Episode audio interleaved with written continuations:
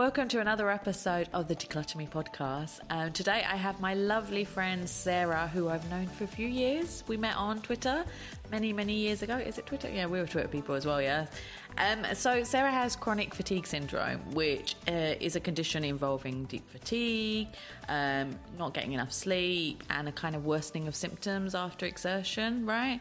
So it's something people have talked about for years, and I'm sure I've had one or two clients who have uh, got chronic fatigue syndrome or um, a medical condition linked to it or similar to it. Um, so I thought it would be great to know more about it from someone who has it and also find out about how, um, you know, to help people who have got clutter and are finding it difficult to deal with clutter when they've got this syndrome. Um, so, welcome, Sarah. Good morning. Thank you for having me. It's lovely to have you here. Um, so, yeah, let's get straight into it. So, what is chronic fatigue syndrome, or what do you do? You have that, or it very similar? So um, it's chronic chronic fatigue syndrome, or ME, which Right. stands for myalgic encephalomyelitis, Right. which is um, a phrase I learnt at the age of eleven when I was diagnosed. Okay. Um, and it's funny to think about it, but even back then, because there's been an awful lot of misconception around the illness, and there still is today, um, I almost felt that I had to have the medical name for it to be able to prove that it was something Yeah. tangible and real. Um, way back when I was diagnosed, which was 21 years ago, there were an awful lot of people in the school of thought that it was actually a psychological condition. Um, and then it manifested itself physically. The science is very slowly catching up, but it's taking a long time um, to show that it is obviously a physical condition and it can have devastating impacts on people's lives. I'm quite lucky in the sense that I would consider myself functioning. Um, but for many people, um, they are bedbound for years on end. Right. They can't leave the house. They can't work. It's you know the the thing that used to make me laugh all the time was people would say, "Oh, I get really tired too." Yeah. Um, It's it's, not that. Yeah, No. it's not that. Um, my personal experience of it was I was diagnosed when I was 11. I probably missed close to 50% of secondary school because of it. So, how did you know that it could be a medical condition that had to then you had to go to the doctors for it? I so it it's generally triggered by a viral infection. Right. And I just started at secondary school and I had um, I just had a 24 hour vomiting bug and basically I never got over it. Um, so I was bedbound for weeks and weeks and weeks, which obviously as an 11 year old child is just not normal. So I was being tested for everything under the sun. At one point they suspected that I had leukemia.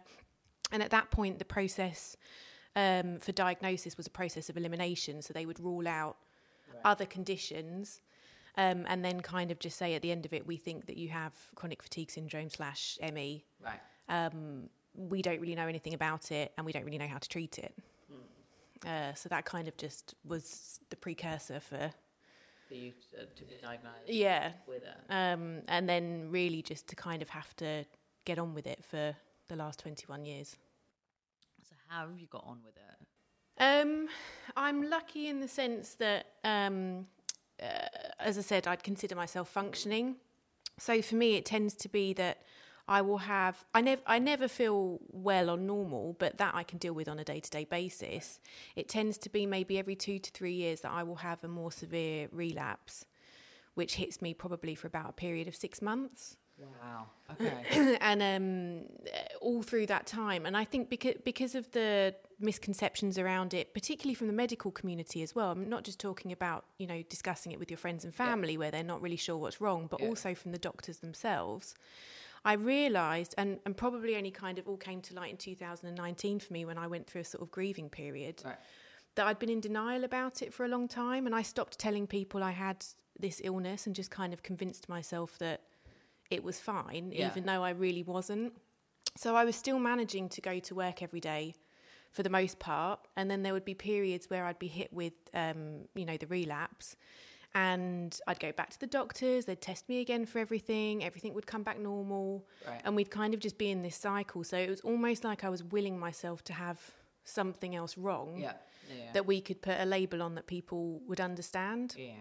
Um, but it actually so happened that last year when I was on holiday, I met a specialist doctor um, and we had a really long discussion about it purely by chance. And he really opened my eyes to some of the advancements that have been made in understanding the condition. Right. Um, Okay. And I think it was about the time that my relapse was starting last year as well. and I ended up really going through quite a difficult process um, mentally of understanding how much it had actually impacted my life for the last 21 years. Um, I went to university for three months and I dropped out and I came home.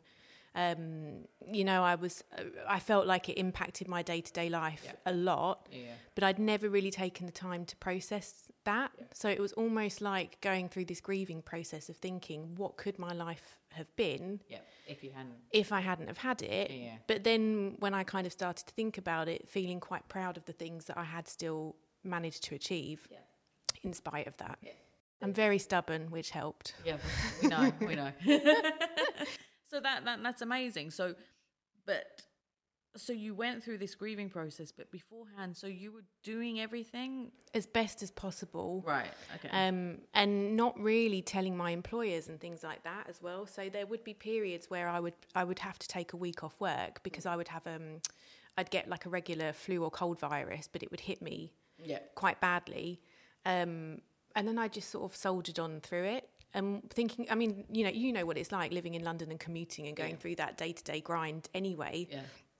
I kind of look back on it now and think I really don't know how I managed to drag myself into work day in day out. Um, I was exhausted all the time. I was in pain an awful lot. Right. Um, I would have headaches. I would have sore throats. It's essentially kind of like feeling like you've got the flu all the time. And then one of the big um, symptoms is insomnia. So then it becomes a vicious circle. But obviously, it's you, you can't sleep through the day anyway because you have to go to work and then you have to come home and then you have to like make dinner and then Yeah. go to bed and then you have the anxiety of laying awake all night or being in pain which is um, something that i've had badly in my last few relapses. Right. is um, laying in bed and having pain across my body. However i kind of position myself on the soft mattress and we've had to change it and see if that helps a bit. So all in all it's just a vicious cycle. And you can't have like painkillers to get alleviate the pain, or it just doesn't just doesn't work at all. uh, it, it gets to a point where you think, do I want to be taking these indefinitely? I.e., is this good for my health? Um, but I've never really managed to find a medical solution to make it better. So, what about your day to day life? So, you know, you talked about cooking and cleaning, and how do you do all of it? And how is it?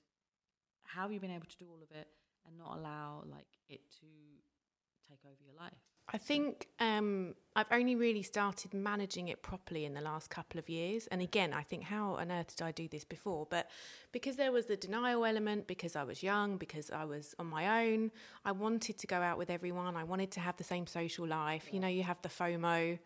Um, and it's only as I've got older that I've kind of thought, what's important to me? Yeah. Um, and it's feeling better and not kind of just continuing to go through that onslaught of um, exerted effort that I don't need to go through. Um, I've also been able to exercise in the last few years, which is the first time I've ever been able to do that. Um, it goes through kind of peaks and troughs, so you just have to learn to really recognize the signals in your own body and how you're feeling. So if I'm feeling good, then I know I can get on with stuff. I can organise my day. I can make sure that we've got food and blah blah blah. But for the periods where things are not so good, it's it is very difficult because you also do have to then go through the process of thinking, right, do I have something to eat? Is it nutritious? Right. Am I getting what I need for my body? Am I doing everything I can within my physical environment to reduce my stress? You know, can I manage my workload? So that in itself becomes mentally very tiring on Yeah. top of physically feeling poorly as well. Yeah. It, that sounds really exhausting. Like I'm exhausted just hearing it, and you know. Um, so I mean, now I mean we're we're very privileged here. We you know living in in the UAE, and we can get maids to help us to do the cleaning. So I guess for you, you've got that that you got you can have someone to help you on that side. Um, but what were you doing like in the UK? Doing everything on your own? Doing everything on my own and just, uh, yeah, I don't know. I think because you kind of build up the resilience factor of thinking I've been doing it this long, I can crack on. yeah, Um, and then just sort of having periods where I probably fell into a bit of a hole with it yeah, um, and wasn't coping quite so well. But at the same time, it's I, I went through all of that alone as well because I wasn't open with people about the fact that the condition I still had the condition. Even my own family Right. thought I was better Ah. um, because I just didn't feel that I was able to sort of say I have this illness that people still, it's an invisible illness, people still question its validity. There's still the school of thought that it could be all in your head and you're imagining it. And, and I knew from day one, I knew at the age of 11 that it, that was not the case because I was feeling things physically. But even when I was diagnosed at the age of 11, I was part of a clinical trial at King's College, which at that time was um, exploring whether it was something psychological. Right. And I think having that hanging over me at such a young age, but still being aware that that was wrong or it Yeah. wasn't my experience, um, was something that I carried with me. So it was just kind of like, right, just get on with it and don't make a fuss and don't tell anyone else. I think that was the problem. I mean, like we've talked before that I had, I knew someone at school who had it.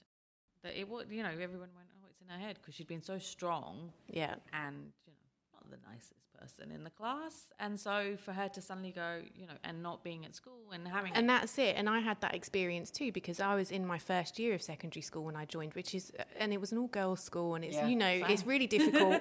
you kind of want to get into your friendship circles. And one day I'd be there and one day I wouldn't. Yeah. And people didn't understand and they were kids. Yeah. So I did, I had a lot of problems um, kind of settling into school because of that. yeah. Um, We're all for it. I went to a girls' school as well. oh, it was horrendous. Yeah, it, was horren- horrendous. And we were teenagers, so we got all the hormones running around. It was the worst. Yeah, it's a difficult years. time, I think, for young girls anyway. Yes. Um, and then kind of having such a big change and going to secondary school and All that, yeah. it's difficult anyway. And then on top of that was the fact that I was bedbound. But there were days that I'd go in and be fine, so people would see that and then think, well, why is she faking or why is she not Yeah, here? You know, it's to get out of homework and stuff like that. When all I wanted was just desperately to be part of the sleepovers at the weekend and and you know, my mum had to say to me, you can't you can't necessarily do everything because it's going to make you more ill Yeah, and yeah. she was going through the process of understanding the illness and watching her daughter Yeah. you know be bedbound and whatever else so it was it was m- mentally very difficult for both of us i Yeah. think to go through it as well So what have you done now? So you said you had that process last year that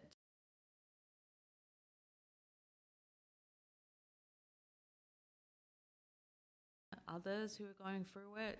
i think i'd really kept my head in the sand for so long i'd stopped i'd stopped researching i'd stopped looking anything up Right. I'd kind of just given up that there was ever going to be um, a way to kind of manage or cure it one day from a medical perspective. The doctor that I met started to talk to me a lot about um, uh, the research, the latest research that's come out. Some doctors who are kind of going a little bit rogue against um, pharmaceutical and political systems to bring awareness to it in a different way. Um, so for me, it was really thinking about diet and also thinking an awful lot about your physical environment Right. um, from the perspective of the amount of toxins and nasties that we expose ourselves to on a day to day basis. Whether you've got a chronic illness or not, I think it's something worth thinking about. Yeah. And if you and, and as well from the food perspective, if you look at um, like the advent of chronic illnesses that exist these days Yeah. that didn't exist 60, 70 years ago, there's a direct correlation with the way f- f- we consume food Yeah. and the food that's produced, the way it's produced. Yeah. Um, the fact that we eat a lot of rubbish that we probably hadn't really thought about, and you, like Yeah. th- thinking about how we were kids and what we would eat when we were kids versus what we would eat now Yeah. is very different. Yeah. So I think awareness is going up generally around that as a as a health factor, um, and that we're probably not doing our bodies much good with a lot of the stuff that we're putting into it. Yeah, there is that. Um, I have an issue with GMO stuff. I know that if it's GMO flour, then I'll get very sick. Uh, Yeah. and so it's a it's a problem eating bread now. Yeah, I mean, look at everyone who's battling things like IBS and um, celiac disease and, you know, lots of these conditions, as I said, that weren't necessarily so much of a problem And 50, 60, 70 years ago. And now it's it's really impacting. Our, our health and it's directly linked to our lifestyle. Yeah, it's lifestyle and the grains and everything. So, um, and of course, I am a, a decluttering show, so we need to talk about clutter. Um, so you seem to have controlled it. You've been able to manage it.